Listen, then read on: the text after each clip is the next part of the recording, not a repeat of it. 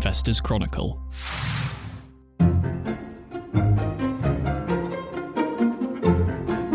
Companies and Markets podcast, welcome back. It's 1st of December as we record, listener. Cue the Mariah Carey, I guess. Christmas is here.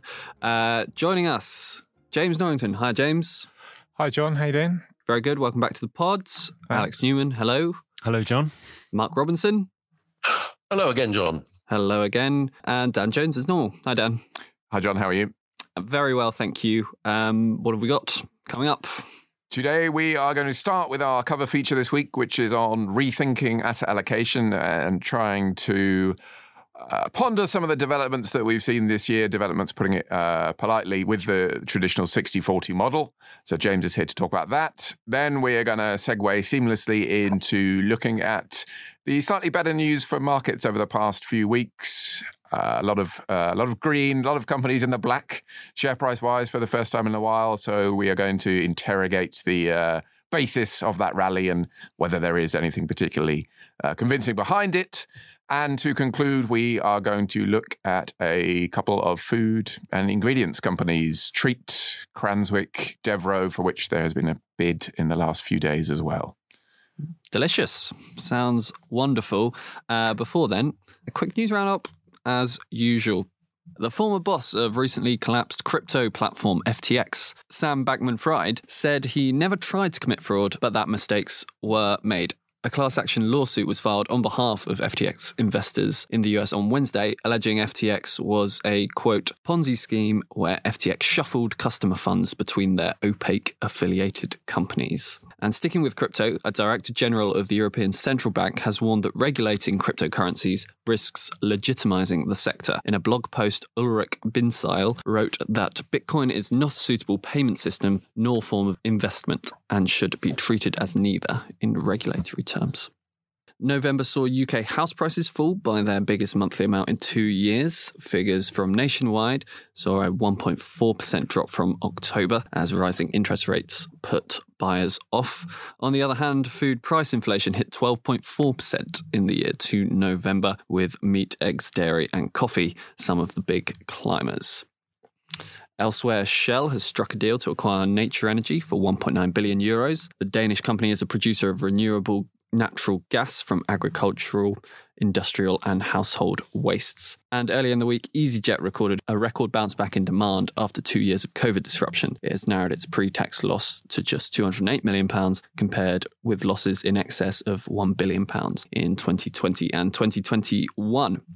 And finally, Federal Reserve Chair Jay Powell dropped a strong hint that the central bank will slow the pace of US interest rate rises. The S&P 500 rose 3.1% on Wednesday after the statement, bringing gains to 5.4% in November, and the Nasdaq added 4.4% to end the month.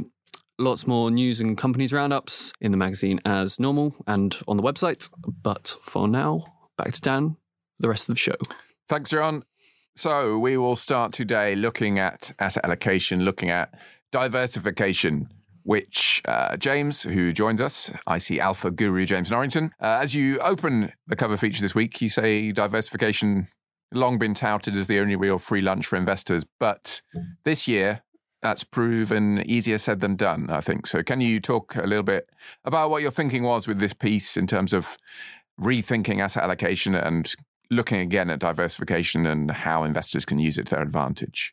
Well, I think um, in in sort of tough economic times, uh, what the only thing that really goes up is um, is correlations. Um, and obviously, you know, modern portfolio theory, sort of found about 70 years ago by Harry Markowitz, the whole premise is that the different correlation between asset classes um, is, is, what protects investors um, in times of turmoil. That hasn't been seen in 2022, um, particularly uh, sort of the, the right high inflation, uh, periods of high inflation, we tend to see higher correlation between um, bonds and equities. Um, and uh, and that's basically led to the fact that you know the bond prices and equity prices have both been going down. Um, so you've seen capital losses on both sides of your portfolio. So if you're a traditional sixty percent equities, forty percent bonds investor, um, you've really had nowhere to hide this year.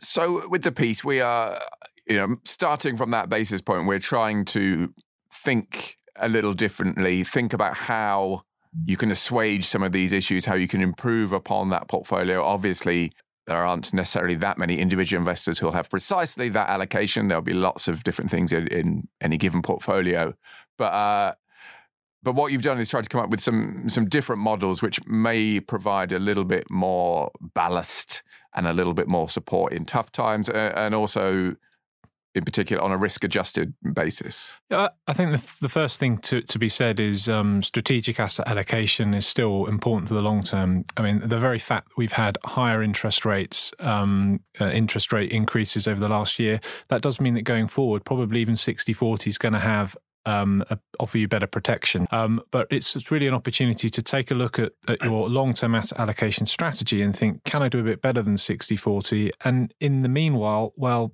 you know there's um, there are times when it's probably better to move to cash or to maybe to look at some other tactical asset allocation sorry tactical asset classes such as gold or, or commodities in, in inflationary in inflationary periods. So so that's really what what was looking at um, in the piece is is looking at your utility as an investor what's the best risk adjusted um, not just return but risk adjusted satisfaction you can get based on your personality type um, so we, we looked at some models for, for doing that, and uh, and we also discussed some some some indicators um, which are probably quite good indicators within these different strategic asset allocation bands when there's times just to say, do you know what, I should be in cash for some of this asset allocation um, for this this rough period. And, and actually, while it's hard to time that exactly, we all have emotional biases as investors. I think the window for making that decision to say of my say you know 70% in equities or um, I'm going to have half of that in cash for a short period of time. Um, to think of those asset allocation slices as, as strategic, but there may be tactical times where you decide to take a bit of that off the shelf, off the off the table, and have it as sort of dry powder for, for the next lows. Uh, as you say in the piece, you know, as as is uh, often mentioned, you know, the, the phrase is it's all about time in the market, not timing the market. But as you, you just alluded to, there are potentially sell opportunities to think carefully about how your allocations could shift on a tactical basis when you're in a difficult period like this year.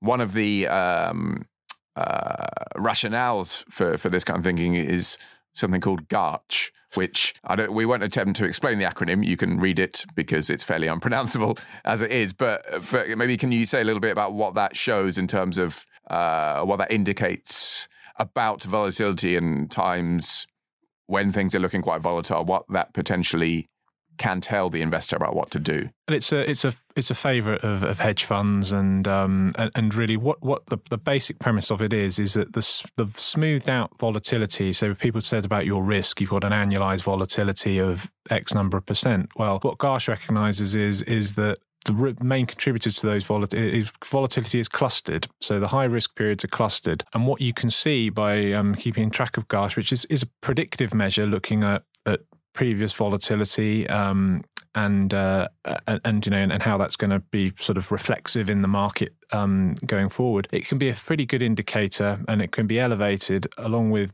sort of some actually realized volatility to give you a relatively wide window um, of when you might decide to sell out of cash um, you can see the difference in movements. The, the, the peaks, obviously, uh, um, are, you know, you can't really time, but it gives you a, a, reasonable indicator to think when you also do a smell test, thinking about, um, you know, what's going on in the economy, where are we in the credit cycle, you know, how many legs down have we had in a in a bear market? You know, you might think to yourself, well, hang on, you know, these indicators are, are suggesting that that you know that there's still a lot of um, a lot of uncertainty ahead in in the economy and um, and on the markets, uh, and uh, so now might be a time for me to reduce um, some of my allocations into cash, for example, just to, to give you that bit of market timing protection.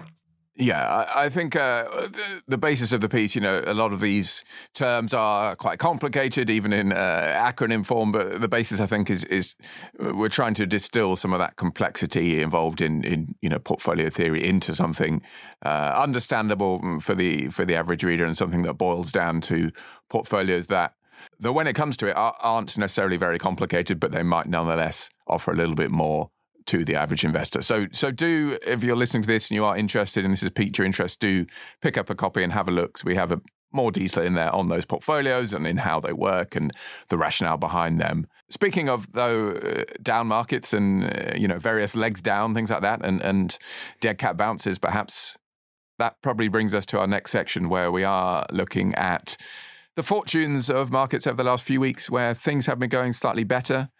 Uh, we are coming to the end of the year. We're getting to the cliched Santa rally time now. We're in December.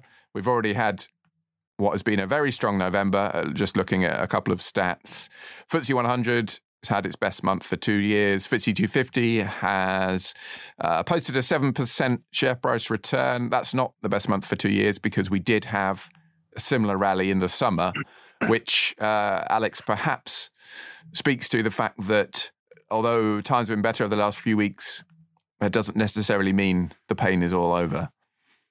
Yeah. Um, yeah, I don't really know what to make of it, to be honest. I, I think, um, yeah, whether it's the beginning of the end or the, you know, a dead cat bounce, as you said, or the end of the beginning, whatever it is. I mean, there's clearly a lot of cash on the sides um, uh, waiting to jump in at the, you know, the, the, the first sniff that things might be turning. So any comment from Jay Powell that, you know, interest rate rises might be, pace might be slowing uh, in, in the months ahead is seized upon as, you know, this is now risk on mode and it's time to pile back into equities. Similarly, you know, you know, any reading such as I think this week the the eurozone inflation print came in slightly below forecast, though at ten percent that's much higher than anyone would have been forecasting a year ago. Um, so so there is this, you know, there is a lot of anticipation and uh, yeah, like I said, cash on the side, keen to get in at the you know the earliest opportunity. I think until from from the from the peak, which was last November, until the the real trough, um, which was which was October, uh, global equities fell thirty percent. That's that is quite a big drawdown, quite a big correction. So it's it is understandable that um, that investors are looking to to jump back in and you know and and and looking to get greedy when others are fearful. Um, but I mean, I mean, one thing I would just say, uh, you know, there's obviously lots to talk about here, and and also we can sort of talk about how sort of brief rallies are, are, possibly not the thing to pay attention to when you're investing. But uh, I mean, I'd say that none of the massive risks really that have spooked markets over the last year have, have gone away. So we still have very high inflation, high interest rates, a looming recession, war in Europe, and you know, fracturing geopolitical situation. Uh, so you've got depressed consumers, depressed industrial sentiment. You know, it doesn't mean that long-term risks aren't worth taking, but but you know, to to read into a, a rally which has you know has been pretty strong over the last six weeks or so. Uh, that that we've kind of you know we've sort of hit the bottom and now we can re- re- resume our sort of post financial crisis bull rally. I think it's maybe a bit premature. Mark, mm. I, I, can hear your breath breath on the line, eager, eager to jump in my breath on the line. Um, no, I, I, I, just reiterate um, your point there. I mean, when you look at um, what's happened to index values in the US, for instance, that points to the uh, rotation out of growth stocks into value. But uh, the reason this has happened uh, has as much to do with sensitivity to interest rates rather than any decisions that are based on fundamental analysis. And you've got a situation as well where because of the, um, the interest rates, a lot of liquidity has been withdrawn from the market as well. I doubt very much whether there are any sort of crystalline assumptions baked into uh, uh, share prices and index values uh, at the moment.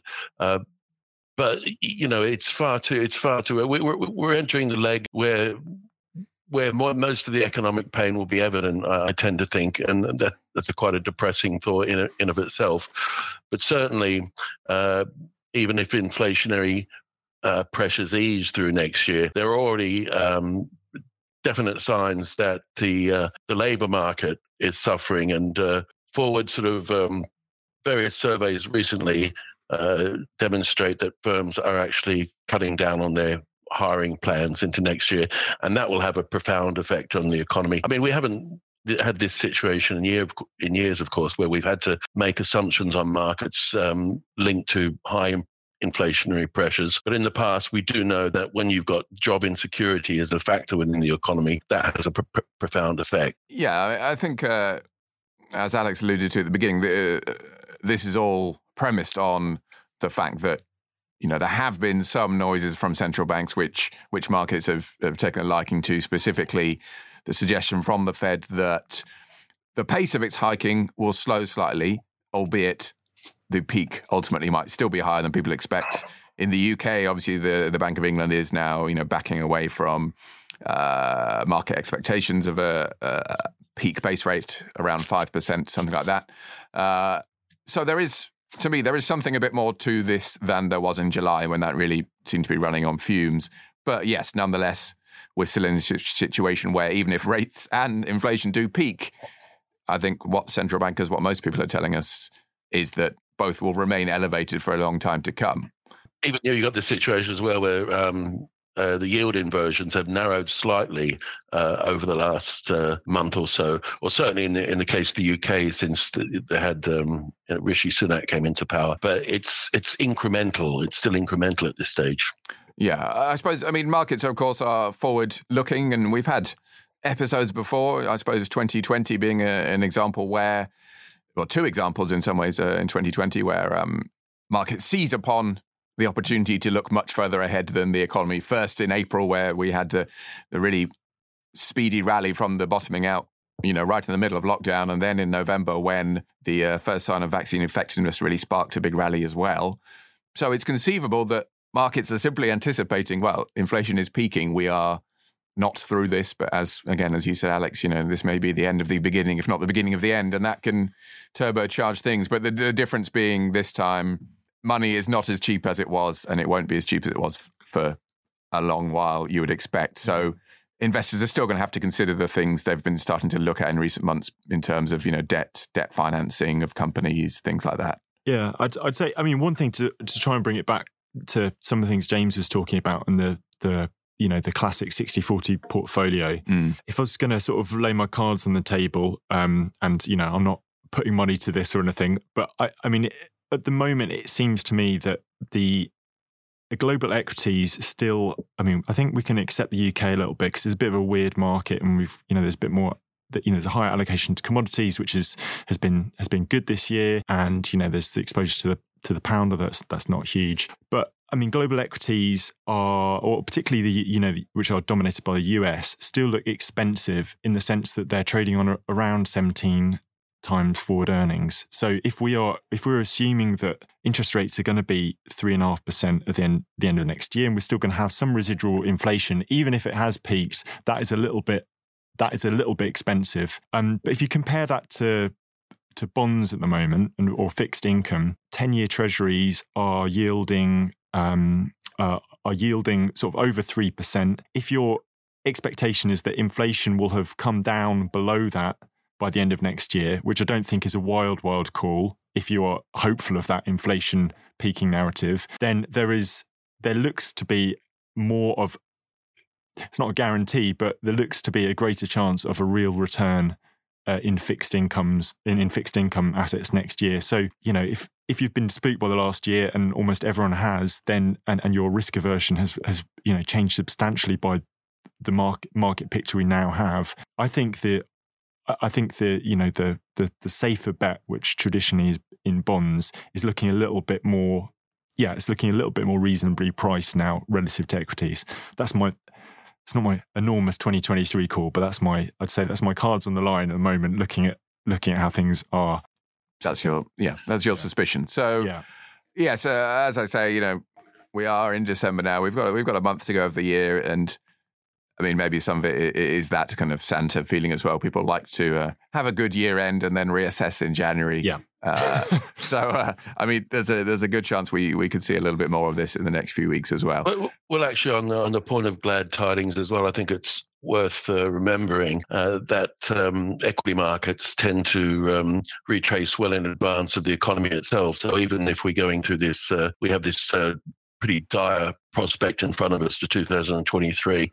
Uh, if history, if we can go by history, then uh, the markets will emerge prior to the economy itself, mm. which is uh, worth keeping in mind for investors. Absolutely. Let's uh, look at a specific company or two now for the first time this week. We are going to discuss Treatt, the ingredients producer, and then maybe talk a little bit about pork with a couple of companies uh, in the UK market, Cranswick and, and Devro. Let, us start with Treatt, though. Mark, uh, you covered the uh, figures over the recent days. Um, they come on the back of a bit of a warning on profits in August, but the, Yeah. bus- the business doesn't look in terrible shape nonetheless. Is that fair? A fair assessment? Yeah, that is a fair assessment as well. I mean, uh, the the shares tanked on the um, on the August profit warning itself. There's the the reasons behind that. The principal reasons behind it uh, are beyond um, Treatt's control at the moment, and that's uh, linked to um, the fall away in Chinese demand for obvious reasons, and also it's a, question of the previous uh, year comparator as well, because uh, there was one specific contract that uh, management alluded to, which um, makes uh, this year's figures seem all the more uh, anemic. The the company itself it produces. Uh, uh, natural e- extracts and ingredients, and it supplies into the uh, sort of drinks business and also fragrances and some other applications too. And so we we may remain sort of um, positive on the long term prospects because it's bought into the general trend towards healthier consumer uh, ingredients. It's the reason why, for instance, that uh, Tate and Lyle have been changing their product offering, and um, even even a company like AG Barr, which produces uh, Irn-Bru amongst other drinks, they've been trying to alter their product to to in response to the secular trend towards you know he- healthier consumption. Comparative trading uh, with Treatt within the higher margin tea category, that was the reason why um, margins have suffered this time around as well. But it's um, the man- management also makes the point that the the company itself isn't that exposed to to such volatility in margins uh, normally, and there's also some problems as well uh, linked to uh, forex uh, hedging. In fact, they they overhedge, so that can sort of eat into your margins too. But I would I would stress the fact that I, we still think it's a really interesting interesting company. It's got a good track record, and uh, a plus point as well as far as we're concerned at the IC and from the point of view of our readers as well.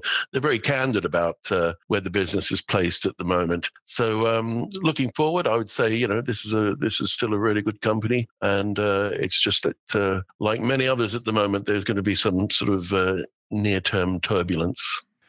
Do, do you have a sense, or do do the company provide much of a sense of, of you know outlook wise? Because as we say, you know this has been a tough year. A couple of uh, bad reactions to I think both the interim and the uh, interim results and the trading update. But you know, looking ahead, what are the you know long term? yes, still a good business, but in the medium term, uh, what are the kind of potential catalysts there? Well, the, the one thing they did point out, and I think it's uh, they're justified in doing so, is that the um, uh, the drinks part of the business, or the or the ingredients they sell into the drinks business, will hold up better during any economic downturn because that, that's just the way things are. People will still buy soft drinks.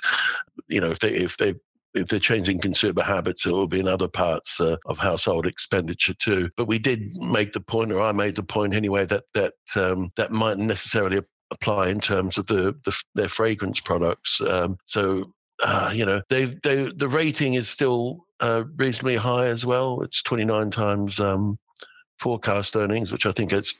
Uh, that, that that obviously reflects August's markdown uh, to a certain extent, but I think I think they, you know, the, the the balance sheet is solid enough. I don't think we're going to have you know a, a breakout in trading in the first half of next year but I, I, I would just um, I would say that it's a it's a quality company, and in fact, you know, they were priced they were priced for growth as well, even prior to August. But I think it's just a an interim problem. Mm. You mentioned China and as a factor, which is the case for a lot of companies, including potentially uh, another couple we're going to talk about now, Cranswick and Devro as well, in relation to pork prices. Both of these companies involved uh, in that market. Let's start with Devro because there has been a bid there for the company. Mark, again, you uh, addressed this this week in your in your column. Do you want to talk a little bit more about Devro Yeah. and the opportunity there? Well, well, it's odd when you read this um, the the takeover as well, because given the potential synergies between uh, Devro and uh, Saria, uh, which is a German uh, family family run business, there must have been sort of thoughts about a potential offer in in the past, and so I, you know, come to the assumption that this reflects to a large degree just how cheap UK stocks are at the moment. Uh, it's it's been recommended by the board, and it's at a hefty premium to the closing price uh, prior to the offer itself. And from all accounts, uh, the main kicker in all this is uh, Devro's uh, R&D and uh, product innovation as well, which the, the German company uh, can incorporate with their brand as well. They've, they've all, they already have a, a commercial relationship, which helps matters along. So one imagines that this would close fairly quickly too. Yeah, when you when you think about it you know the, the company and in fact, Cranswick have been affected in recent times by, uh, well, for quite some period actually, because of the the spread of uh, African swine fever as well, and the fact if you look you look back through their share price history, they when they've shown weakness any time that we've seen an increase in uh, pork prices, uh, which is quite interesting in of itself. Um, pig prices had, sort of gone through the roof earlier on this year, up until about um, midway through the year. But I was intrigued to learn that that China uh, as you mentioned before, uh, has a major lever in this market as well because they seem to have what might be termed a, a uh, strategic pork reserve there, which uh, I think you looked at it a little closer than I did, Dan, which they've tried to release on a couple of occasions this year. But of course, you know, if if more of that more, more pork comes into the market, there's an obvious sort of downward pressure on on prices. So that you know, perhaps uh, perhaps that's sort of um, positive for the d- business model going forward. I, I had a brief look at the uh, Chinese strategic pork reserve. Uh, you're right in that uh, uh, prices in China have been really been soaring recently, and I think they've tried a few times this year to increase supply in a bid to to uh, stave that off and you know create some uh, and prevent some difficulties emerging for for the Chinese populace. But with limited joy so far because those prices are still still climbing. But I, th- I think there's every chance they they will remain elevated, or at least they'll they'll be okay, even if you have large increased volumes coming onto the market. We still have this problem linked to fertilizers and grain prices, and of course. That was in evident evidence at the beginning of this year, but you won't get the full impact of that until we go into uh, next spring and summer, then it will become sort of obvious, particularly with um, uh, you look at things like the uh, the winter wheat production mm. and uh, the fact that you know there are a couple of other areas of grain production which have been weak as well, including um, and soy too. So I mean that's all going to um, that's all going to sort of impact on livestock prices. Yeah. Cranswick, then, Alex, I don't know if you have a view on the, the company. I mean, uh, pork and poultry supplier. I think some analysts say that higher prices in Chinese big prices, if we're going to return to that uh, topic again, would be helpful for the company in, in the second half of the year uh, in terms of, you know, it is able to pass those on relatively well, can help boost profits in terms of, well, revenues, certainly in terms of price, if not necessarily in terms of volume. Uh, what's your take on, on Cranswick as a business?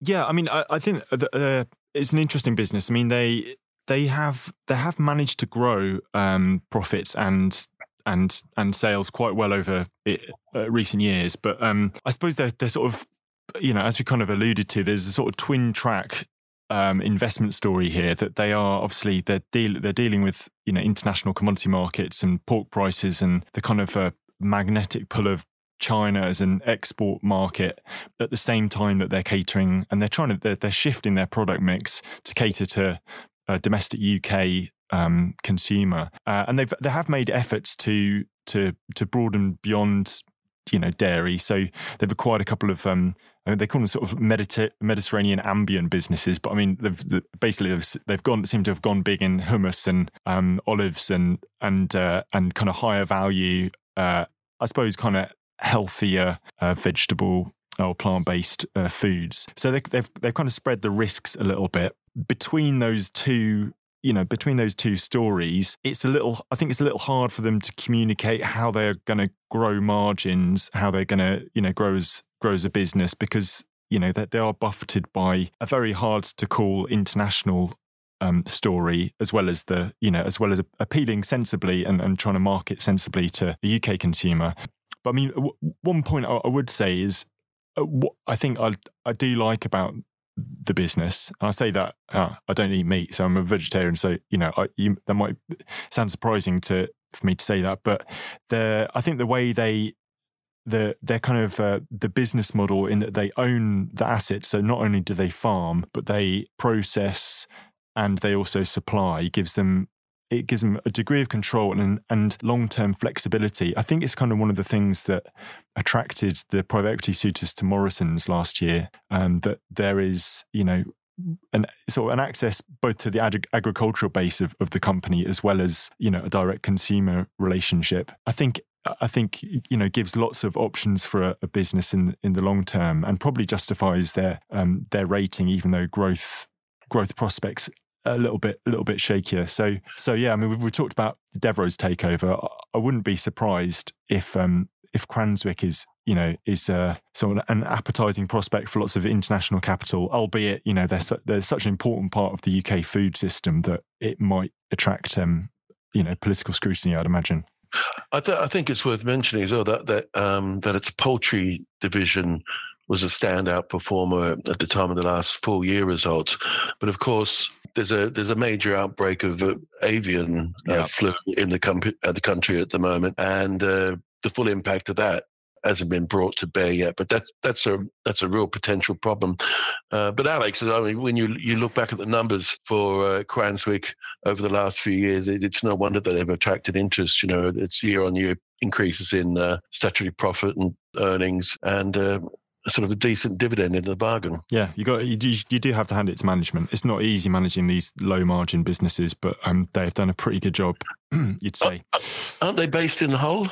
they're everywhere. I was just looking at the map of their operations. They've got quite they've got quite yeah they're they're Hull based, but they've got a lot of farms in in, in sort of East Anglia and and yeah sort of Preston and uh, East Yorkshire, I think. So yeah, all over really. Um, Right, grand. right, grand. Yes, uh, Hull. I think they've they've got a few facilities there, haven't they? And cooked meats is another uh, string to their bow, and they have a facility there as well. So uh, I guess that speaks to one of your points, Alex, about the the, kind of a range of uh, you know. Um, Business arms, but also parts of the uh, manufacturing process and, and things like that as well. Anyway, that does bring us to the end of today's podcast. Thank you to James, to Alex, to Mark, and to John. We will see you next week with another Companies and Markets show.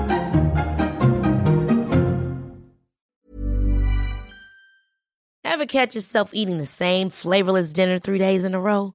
Dreaming of something better? Well, HelloFresh is your guilt free dream come true, baby. It's me, Gigi Palmer. Let's wake up those taste buds with hot, juicy pecan crusted chicken or garlic butter shrimp scampi. Mm. Hello Fresh. Stop dreaming of all the delicious possibilities and dig in at HelloFresh.com. Let's get this dinner party started.